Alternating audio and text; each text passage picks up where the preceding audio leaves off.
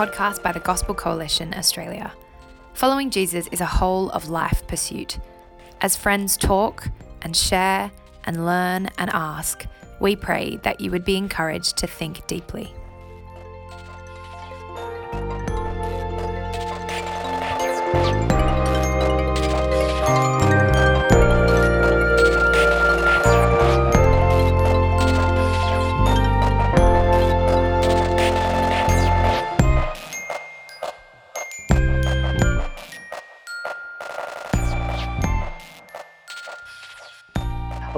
Hi again, everyone. Welcome to another of the Everyday Conversations podcasts. Um, this is uh, Mikey Lynch, who leads the um, AFES team down in uh, UTAS in Hobart.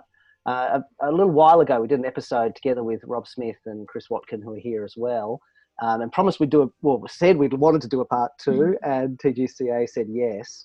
But we're doing part two with a twist because um, after we signed off last time and grumbled with one another about how we wished it would go longer, um, the, we had the conversation with Brianna McLean, who was helping organise that last podcast episode, and that was a, we felt just as good, if not a better, conversation than the one that was recorded. So we uh, asked if Brianna would be willing to be a part of the convo this time around, and you said yes. So who are you, Brianna?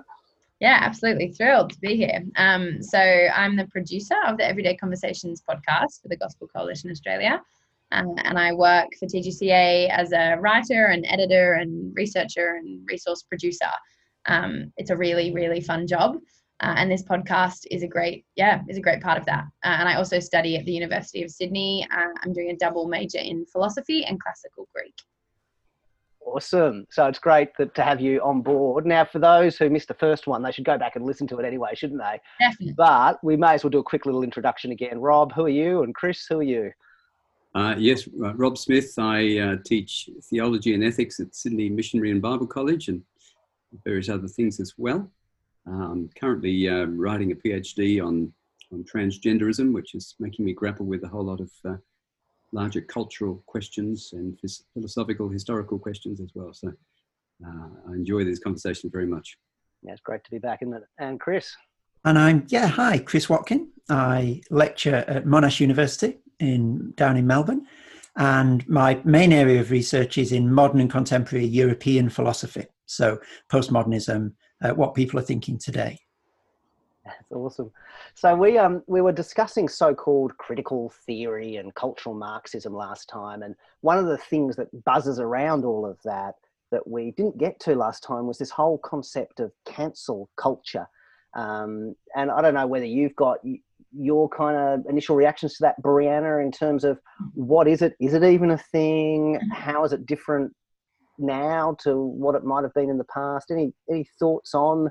Are you for it? Are you against it? Do you believe in it? Are you a cancel culture denier? um, yeah, interesting. So I think, um, yeah, the truth is that uh, humans always disagree with one another, and when disagreements happen between two voices, we tend to say, well, the other voice shouldn't be able to speak because they're wrong. Um, and in a in a very short synopsis, that's kind of what undergirds cancel culture, but that undergirds every human conversation ever. So they, I think there is something unique about cancel culture, um, and that is the oh, probably two things. I think one is like the ruthlessness of cancel culture. Um, there, it, it's it's very complete. If in cancel culture is this idea of um, if there's a movement or a voice or an opinion or an action that is deemed um, oppressive or offensive, the totality of that movement, action, voice must be silenced and shunned. Um, and there's no kind of room for conversation or debate in that. It, it's just it's out. Um, and it's kind of like it's it's it's not just that particular speech or document or right. statement should be removed, but like it's like what, who gets cancelled? Mm. You do. You're now Brianna is just yeah yeah yeah that's right. cancelled. Yeah yeah yeah. Um, and it might be something that even is not related to the the area of your life mm. in which you said it. It might be something uncovered about some other area of yeah. your life, yeah. or even someone you're connected with one step removed. You're Yeah. friends with someone who said something, so therefore you must be. That's right. Yeah, yeah. yeah so i guess that's the second thing um it's Yeah. very personal um it, it yeah it's it's quite ruthless and it's very personal um and it and it kind of has one of the interesting things that we actually chatted about after the podcast stopped recording last time is how cancel culture has filtered down from the academy into kind of personal relationship vocabulary that actually um yeah there's instances in kind of everyday life away from um, academia where in personal relationships people are kind of actioning this this I don't want to be rostered on with that workmate, or I don't want to be in that Yeah, yeah, Bible yeah. study with that person. Because or even just too- friends there's there's some kind of social media trends of um you know just cancel them if you don't like the friend just cancel unfriend. Yeah. um and that's just because of personal disagreement not because of a of a political movement or, or voice yeah And throw something in. uh, I have noticed a little bit of what you might call concept creep with cancel culture. love that i- in that um, for some people even just disagreement gets referred to as cancel culture which uh, you know disagreement's disagreement and Yeah. there can even be uncharitable and quite Mm. nasty disagreement which is still perhaps not quite the same as uh, cancel culture in my mind the, the, the, the two versions i think i've just heard you talking about brianna uh, there's the sort of idea version and the personal version the idea is that this idea cannot be voiced yeah uh, and, uh, and just should not be tolerated as uh, even for discussion. But then the personal end of that is when the person who voices that idea uh, needs really to be, as it were, kind of erased from society uh, in whatever ways it can be done, you know, Yeah. un- unfriended. Um, but but the nastier forms are when you know, I guess people go after uh, uh, a person's employment and try to get them sacked and uh, robbed of their livelihood. And so yeah, it can get that. That's when I see cancel culture, yeah, uh, yeah, Yeah. perhaps with capital C's um, coming Hmm. into play. Yeah, yeah, yeah. Helpful distinction. Yeah. Hmm. So what, what's um, I mean, that, so there are some things that every society or group has things that it says this these ideas get to the fringe of what's what's appropriate, allowable, speakable, and even certain associations of a certain degree of severity. We say if this person is shown to have close, sympathetic, cooperative association with certain groups, those might be so alarming that we say, oh no, we, we don't want to tolerate that. But um, I, I guess inbuilt into, um, I guess, a fairly relatively new concept of, of political liberalism is saying we want to try and have those things fairly broad if we can. We want to try and have. There's a lot that can be gained intellectually and relationally and culturally by having a fairly broad pool of ideas and connections and relationships uh, tolerated. That good outcomes can come from that in terms of truth and in terms of co- human cooperation. You know, it's kind of pushed the bounds of what's possible. You know, I guess the time of the Reformation, it was unthinkable that you could have both Catholics and Protestants all just collaborating together. We, you had to choose, you know, and um, uh, and yet oh, through a process that was increasingly disco- you know discovered and normalised that you could have more. Um, is there a sense, and maybe I'll throw to you on this, Chris? Is there a sense in which some of the kind of critical theories that probe the privilege inherent in kind of Western liberalism is now starting to say, oh, yeah, yeah, that was liberal, but only for really certain, like it became broad and permissible, but really for only certain groups, and it served the ends of certain groups. And, and so maybe part of this pushing against free speech is that, you know, it's asking the question free speech dot dot dot for whom and that's a bit of what is, is that a fair call part of what the dynamic is do you want to speak to that at all chris Yeah, I'd love to. I- think it's really helpful to bring a bit of a historical perspective into this. So here we are at a moment in history where cancel culture is a thing. So dial it back 10, 20 years. What was the problem? It was almost the opposite. Mm. It was that you weren't allowed to disagree at all. Uh, there, there was the, the sense that, that everybody fundamentally believes the same thing.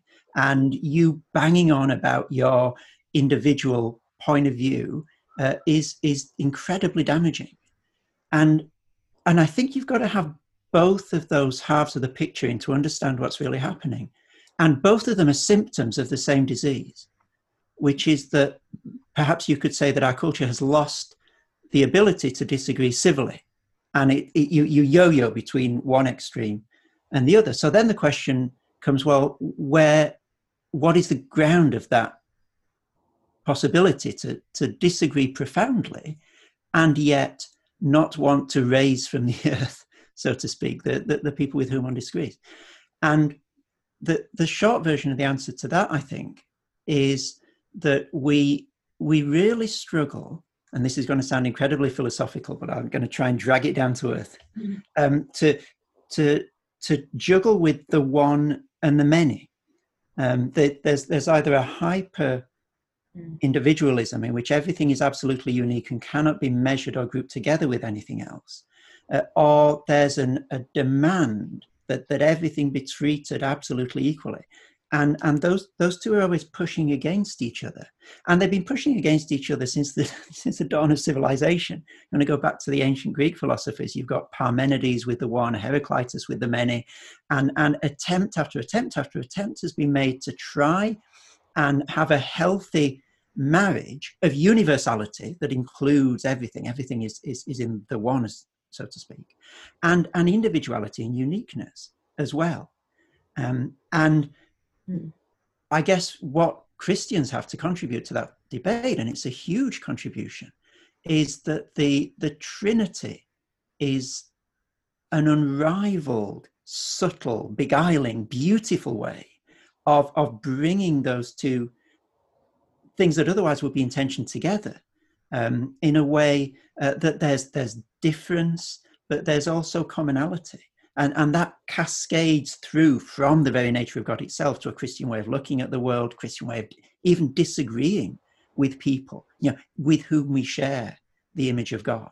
And, and you, you take that theological ground away, and, and I think, you know, as a Christian, we need to say it, it becomes incredibly hard and, and to sympathize with a culture for which it is incredibly hard to disagree well if you don't have that structure to help you.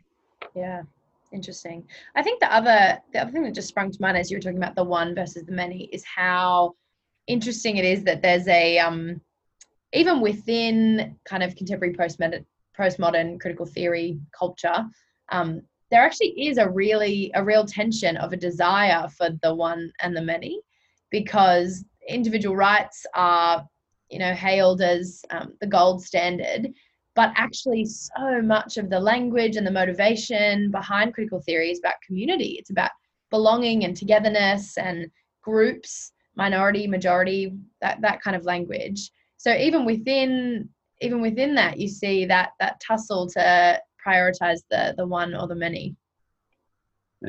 If i can just re- reflect on my own teaching of the doctrine of god particularly teaching the doctrine of the trinity i often find students saying this as they've been forced to grapple with um, both the unity of God and, and persons of the Godhead, and to think those two realities in, into each other uh, has helped them to think about the world and relationships and all of these uh, kinds of tensions, which there's that great without, line. Is it one of the Gregories that has the can't think of the one without being thrown back to the many and can't yeah. contemplate the many without, you know, considering the, the oneness or something along those lines? That it's that that's there's got to be a bit of that going on, doesn't there? That's right. It, it's that integration of of two thoughts rather than the, the, swinging sort of from one to the other, which is, I think, what you're describing, Brianna, which is certainly what I see. That people want both, but they don't know how to have both, so they they they tend to just you know, flick back and forth from one to the other. Whereas, the, as Chris was saying, that it's the reality of God's triunity that actually brings those two uh, mm-hmm. Into the same space. Yeah, and I think another doctrine that's incredibly helpful in thinking this through is is the Christian distinctive of grace, because it, it really helps us to to put flesh on the bones of what you do with people you disagree with. You know, because as you were rightly saying at the beginning, Brianna and Mikey, we, we all disagree. That's not new to our society. Um, that that's a you know something that all cultures have to grapple with. But what is different is what you do with that disagreement. And I, I'm just going to lean on Tim Keller for a moment. He's got a brilliant argument in, I think it's in The Reason for God, uh, where he says that whatever line you draw between different groups of people, you're always going to predispose yourself to look down your nose at people who are on the other side of your line. So I'm rational, you're superstitious. I'm liberal, you know, you're whatever. I'm left, you're right. I'm right, you're left. Whatever it is, we all draw lines. You know, even I don't draw lines. You do. I look down my nose at you. You, you can't. You can't get. You can't get out from under that. But he says what matters, therefore, is not whether you draw lines, because everybody does. What matters is how you treat people on the other side of your line. Yeah. And then he brings Jesus in, and he says that Jesus died for his enemies. Um, and the line that's, that's drawn for Christians is I'm a Christian not because I'm cleverer than you or uh, better than you or richer than you or whatever. I'm a Christian through grace alone. Uh, and therefore, uniquely, this way of understanding how lines are drawn completely undercuts any possibility of me looking down my nose at people on the other side of my line because I'm not more intelligent than them. Um, that's not why I'm a Christian whatsoever. And therefore, there's a dynamic within Christian grace that is always pulling the carpet from under this sectarianism in society, from one group looking over at another uh, and saying that, that, that, we're better than you. Uh, and that's, that's one part of the jigsaw, I think, uh, yeah. of how Christianity can be a, um, a, a, fresh voice, a, a, healing, constructive, distinctive voice in these debates.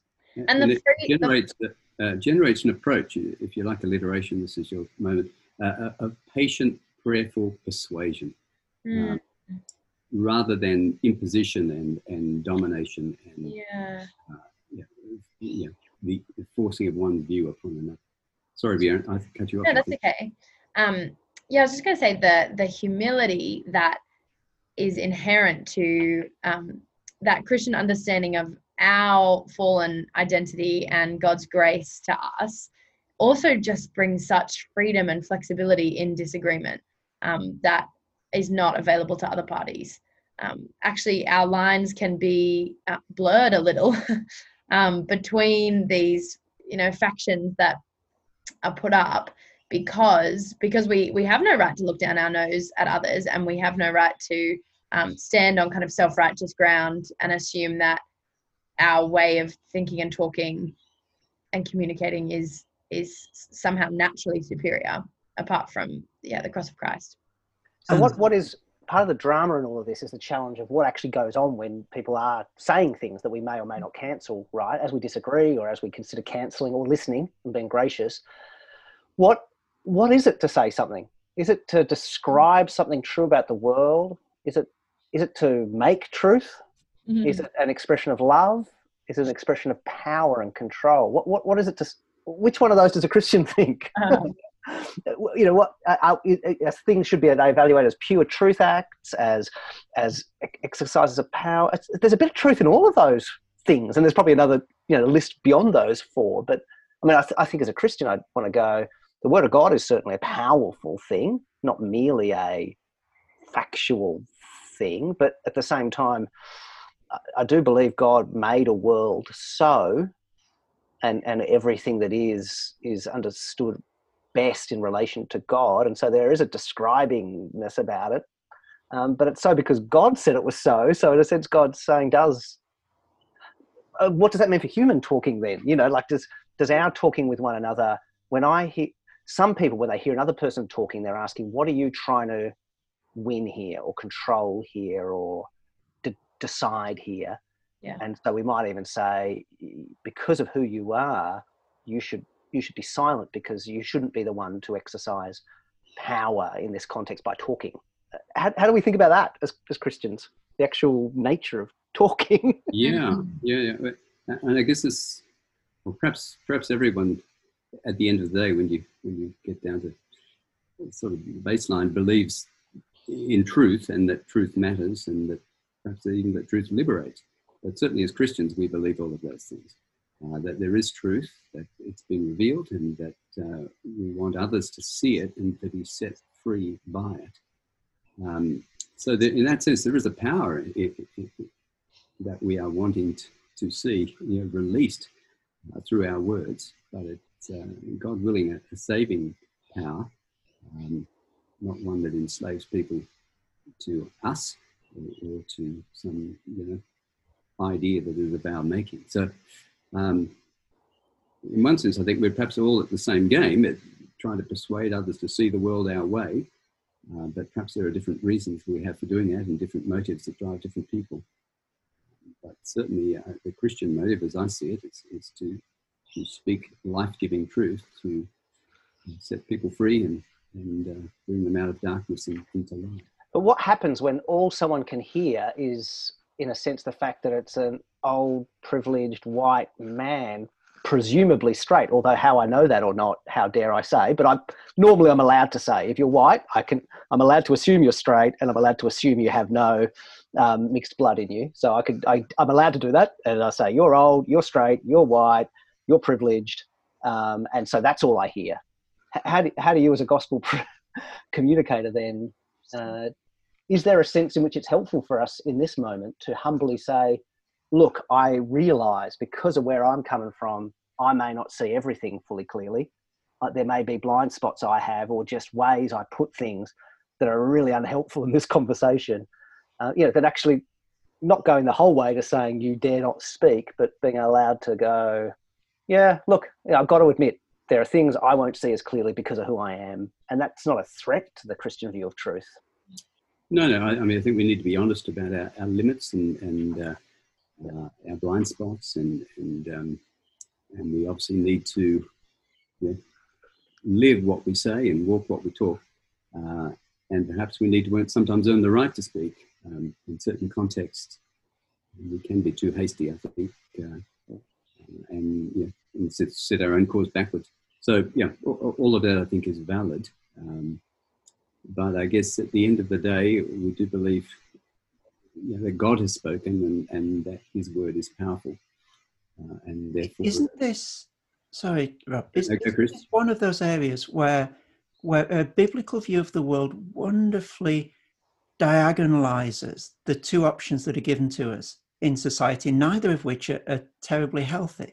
So, if you take God out of the picture, if I want truth, it's got to be a truth that I have Otherwise, it isn't there. So I've I've either got to say, listen to me, this is the truth, or I've got to to walk back from that and say there isn't any. I don't know it.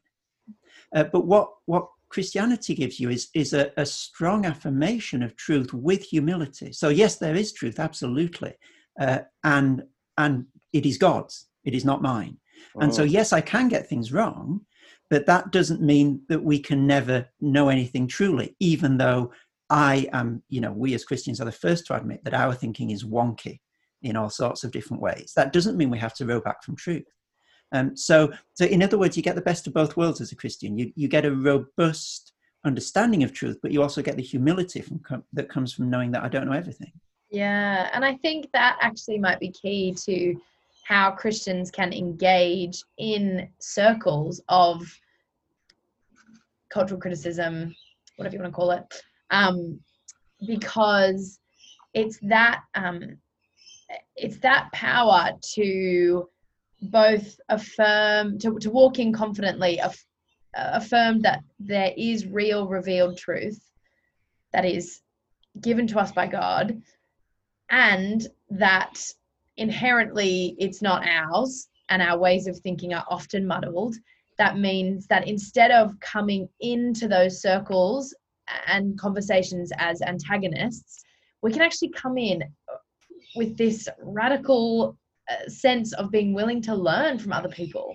We you can come into those conversations holding on to our essential distinctive truth but being really willing to learn alongside people and have conversations where you're not trying to manipulate the conversation to win an argument. You're not you're willing to to lay down ways of speaking and talking and thinking that are sideline issues that you might be wrong about. Um, and you can actually kind of engage with your conversation partner as a, a fellow human and therefore a fellow learner right?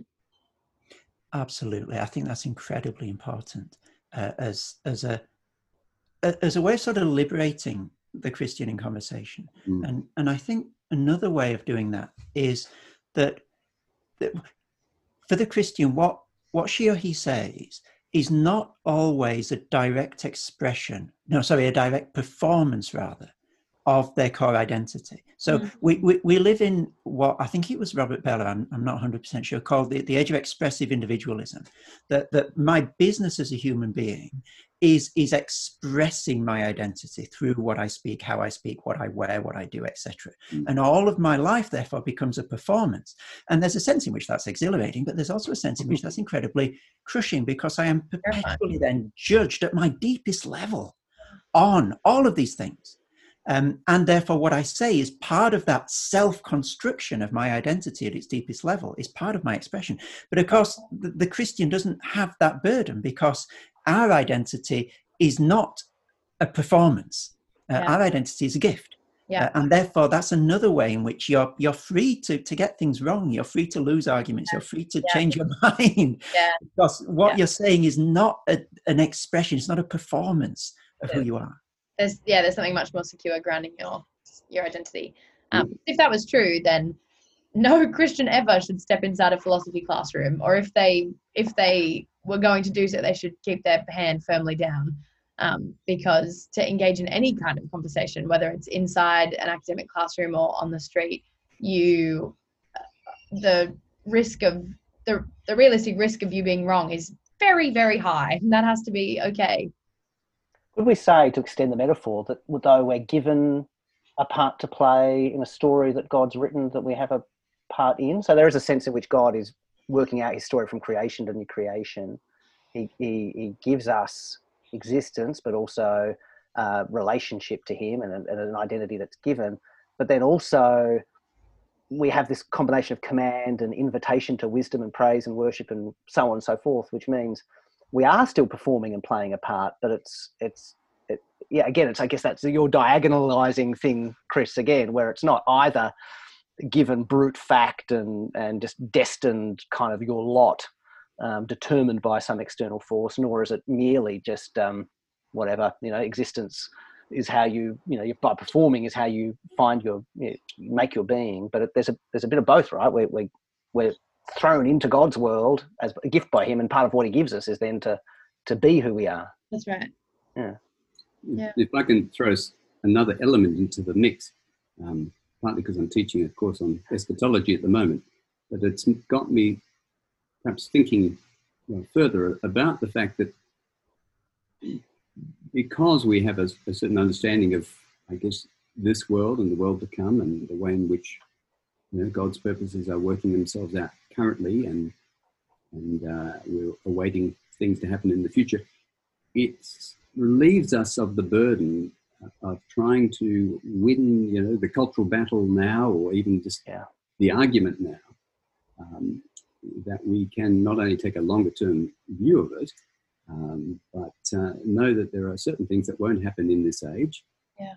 and that we don't have to, you know, as, as it were, uh, as it were, force the issue. We can again go back to as we said earlier, uh, persuasion mode. It's so interesting, isn't it? Like our eschatology makes us kind of, in a sense, progressives and conservatives, right? Progressives because we see that this is not satisfied with the True- status quo. progressives There's something better, but also conservatives in the sense that we go, we'll never be able to Yeah. fix it in this world. yeah you know, and not, not crushed uh, not crushed by the kind of progressive trap which is the fact that humans have never seemed to be able to realize their true progressive aims That Can often become that their most kind of vicious right. when they're right. That's- revolutionaries, sadly. trap Yeah. of, of progressivism but um not for not for the christian progressive who knows that actually it's not until every knee shall bow at the sight of jesus um that yeah true human flourishing will be there but that doesn't mean that we can't um, work toward that as we as we await the day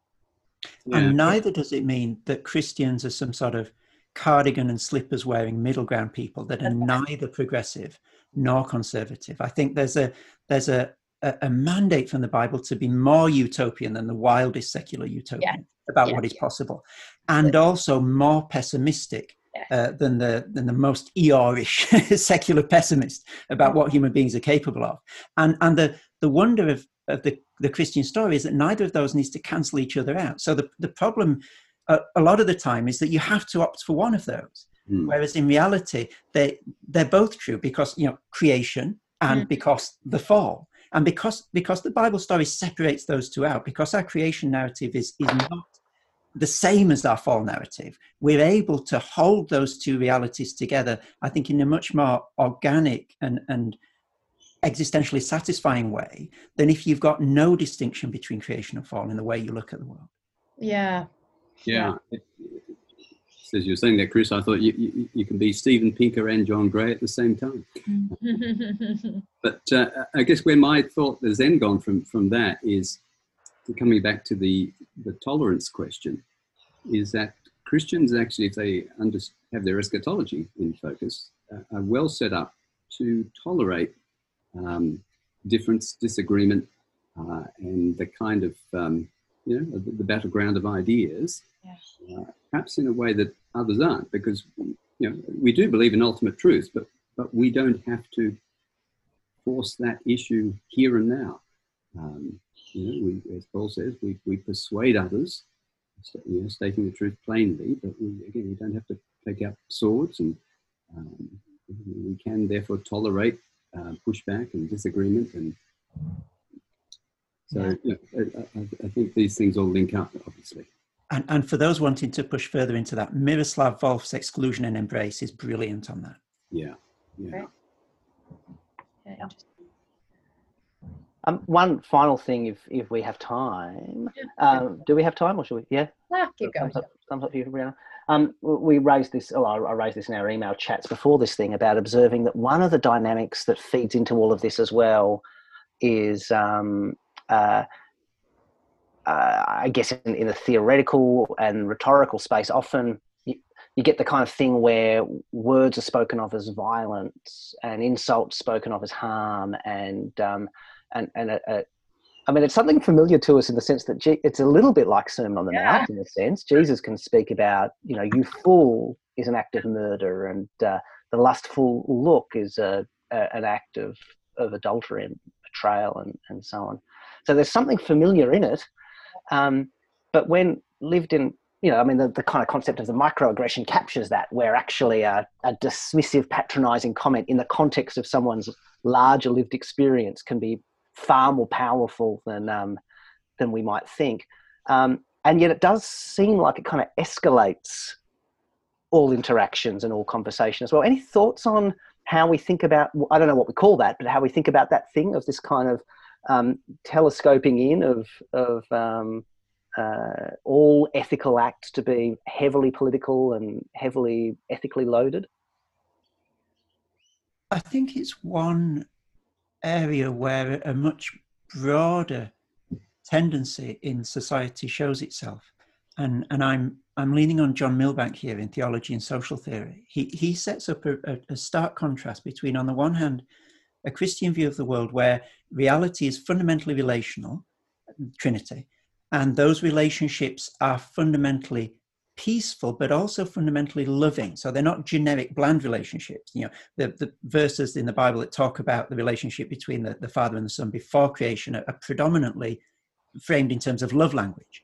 Um, mm. so so ultimate reality is one of peace and love for the christian. And then that sort of cascades down into social relationships and and comes out in what you might call an ethic of love um, and Milbank's argument is what happens when that's no longer there is that very often, and this is what he says happens in our society, you're left with brute power as the fundamental relating force in the universe. And if that is true, then it's it's relatively easy to see how that makes social relationships framed fun- fundamentally in terms of, of violence. How else could they possibly be framed if it is all about power at the end of the day? Uh, and and therefore the way in which and interestingly the loss of even the concept of force as well. Sorry just interrupt. So there's no space for force as like violence has an extra level to it doesn't of, of malicious force or uh, unjust force. But that almost gets thrown out too because it's arbitrary power isn't it? So it's all, all power has a is negatively violently destructive rather than even um, yeah, sorry. Well, well, the, the problem for Milbank is that we've we've taken the idea of power that that used to be reserved for God Himself, and we've we've actually twisted that a little bit as well in, in nominalism and so forth. And we've we've tried to use that as our paradigm of human power. So I should be utterly unencumbered in my power to rearrange the world how I want it and to rearrange myself how I want myself to suit you know whatever it is my my rationality my desires and th- there's a bit of um, I think that's a weak point in the argument. What what plan one is suiting, what desire one is suiting, is is uh, mm. uh, hmm. is underspecified there. But then, if everybody's doing that, if I want my world and you want your world, and we're all trying to be God, it's not going to end well. Uh, and any any sort of challenge to that does then become violence, uh, because you're again you're challenging me at my deepest level, which is as a world creator. Yeah, yeah, and you, you see that pattern in the um, just think about you know the first 12 chapters of genesis don't you? Um, that's what happens over and over again. These um, as you watch these characters face up against each other in in violence often because their little world creating endeavors don't work for them. Well, and there's an element uh, that mikey i think you're picking up on uh, that language has been inflated with um, uh, creative powers um, in our day perhaps uh, in a way that is uncharacteristic of previous generations. And many sort of take this back to at least, well, at least to a reading of Foucault. Uh, Chris can tell us whether it's a fair reading of Foucault or not. Um, but uh, that really everything in the end is discursively constructed and uh, reality is discursively constructed and, and therefore words have immense uh, power to create worlds and therefore they can be weapons of violence and uh, and so, yes, watching our words and banning certain words and punishing people for using certain words, uh, that all becomes fair game, I guess, when you think about things that way. Um, now, if I can just do a little advert, not I'm being paid for it, but uh, uh, the book I've just been reading in the last few days, Cynical Theories by uh, Helen Pluckrose and James Lindsay, does a very good job of um, teasing out uh, how some of these ideas um, well, not only came to dominate the academy, but now have really come to uh, infiltrate society uh, and uh, helping produce some of these uh, dynamics that we see um, in various uh, domains, with, with, social media obviously being one. Um, but that I can certainly recommend cynical theories. They're not Christian authors, uh, Rose and Lindsay, but um, very thoughtful scholars. Hmm. Hmm. Thanks, Rob. Um, we're really pushing the clock, but yeah. I, I just want to um, engage with the last thing before that book recommendation. This is the best thing in the world, having you in the conversation because you're having as much fun as everyone else. That's right. And then I sitting back going, shut up, guys, shut up, we're running out of time. Instead, it's like, oh, just a little longer. That's good. And I'll edit it later. Um, yeah, it's it's it's a tricky tension, isn't it, between this this I this idea of um, I guess how postmodern the idea of words having creative power is, and how much there really is a, a biblical basis for it. Yeah. Um, because yeah, yeah. not only does the Creator God have power in His words, and we are made his, made in His image as as culturers, um, but also there are there's so they're just so many verses pop to mind as soon as you start talking. Oh, Genesis too. Hey, God speaks in names, but then Adam speaks in names. Yeah, exactly. Adam names the animals, um, and then also, uh, I mean, Mikey, you you spoke about Sermon on the Mount before. Um, Jesus absolutely is dead serious about the the power of words. James, the tongue is a flame of fire.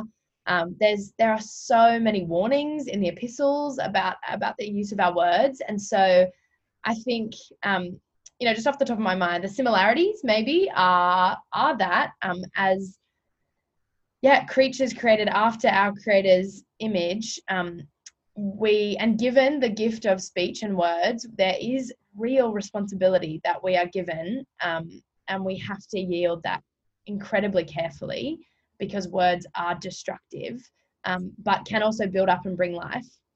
I think Christians can affirm that.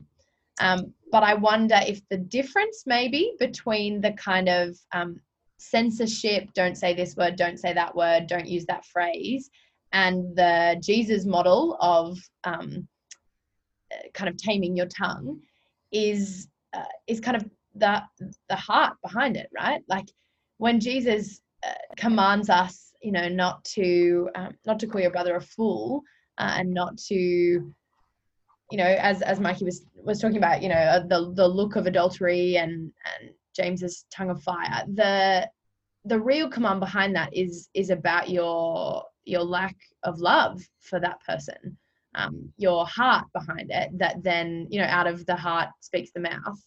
Whereas, I guess the cancel culture kind of attitude is not really, it doesn't seem to me, maybe I'm wrong about this, but it doesn't seem to me to really care that much about the heart We've behind almost lost even the distinction between racism and sexism of motivation and intent yeah as opposed to uh, received results of racism and That's sexism. right, So as an that's right. example, it like I'm, I'm not a racist, but I accidentally did that, which I now understand in this context came across Yeah. this way. No, no, no, no. You, that was racist. You were be right. Just admit it. Stop making right. excuses. maybe it is maybe it Yeah. is more about a list of words that get crossed out that you're not allowed to mm. say as opposed to the life-giving or life-destroying attitude that is behind the, the words that we use Yeah.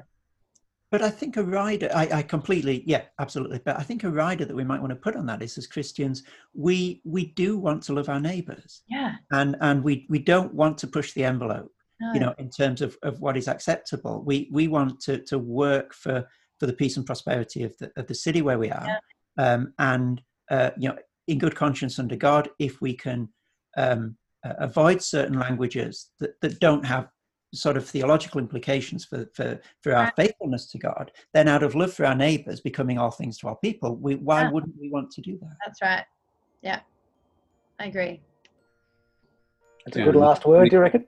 Well, it just becomes a matter then of uh, working out, uh, uh, well, removing all unnecessary offence and leaving only the inherent offence of the gospel to those who uh, are unwilling to, uh, to, to hear it as good Yeah. news. yes Yeah. yeah and that's the that's the real word that can free the oppressed fantastic Been good, eh? so fun Part three, perhaps. Part three. We're getting somewhere. Thanks again for having us, TGCA, and lovely to spend time with you two. It's been good.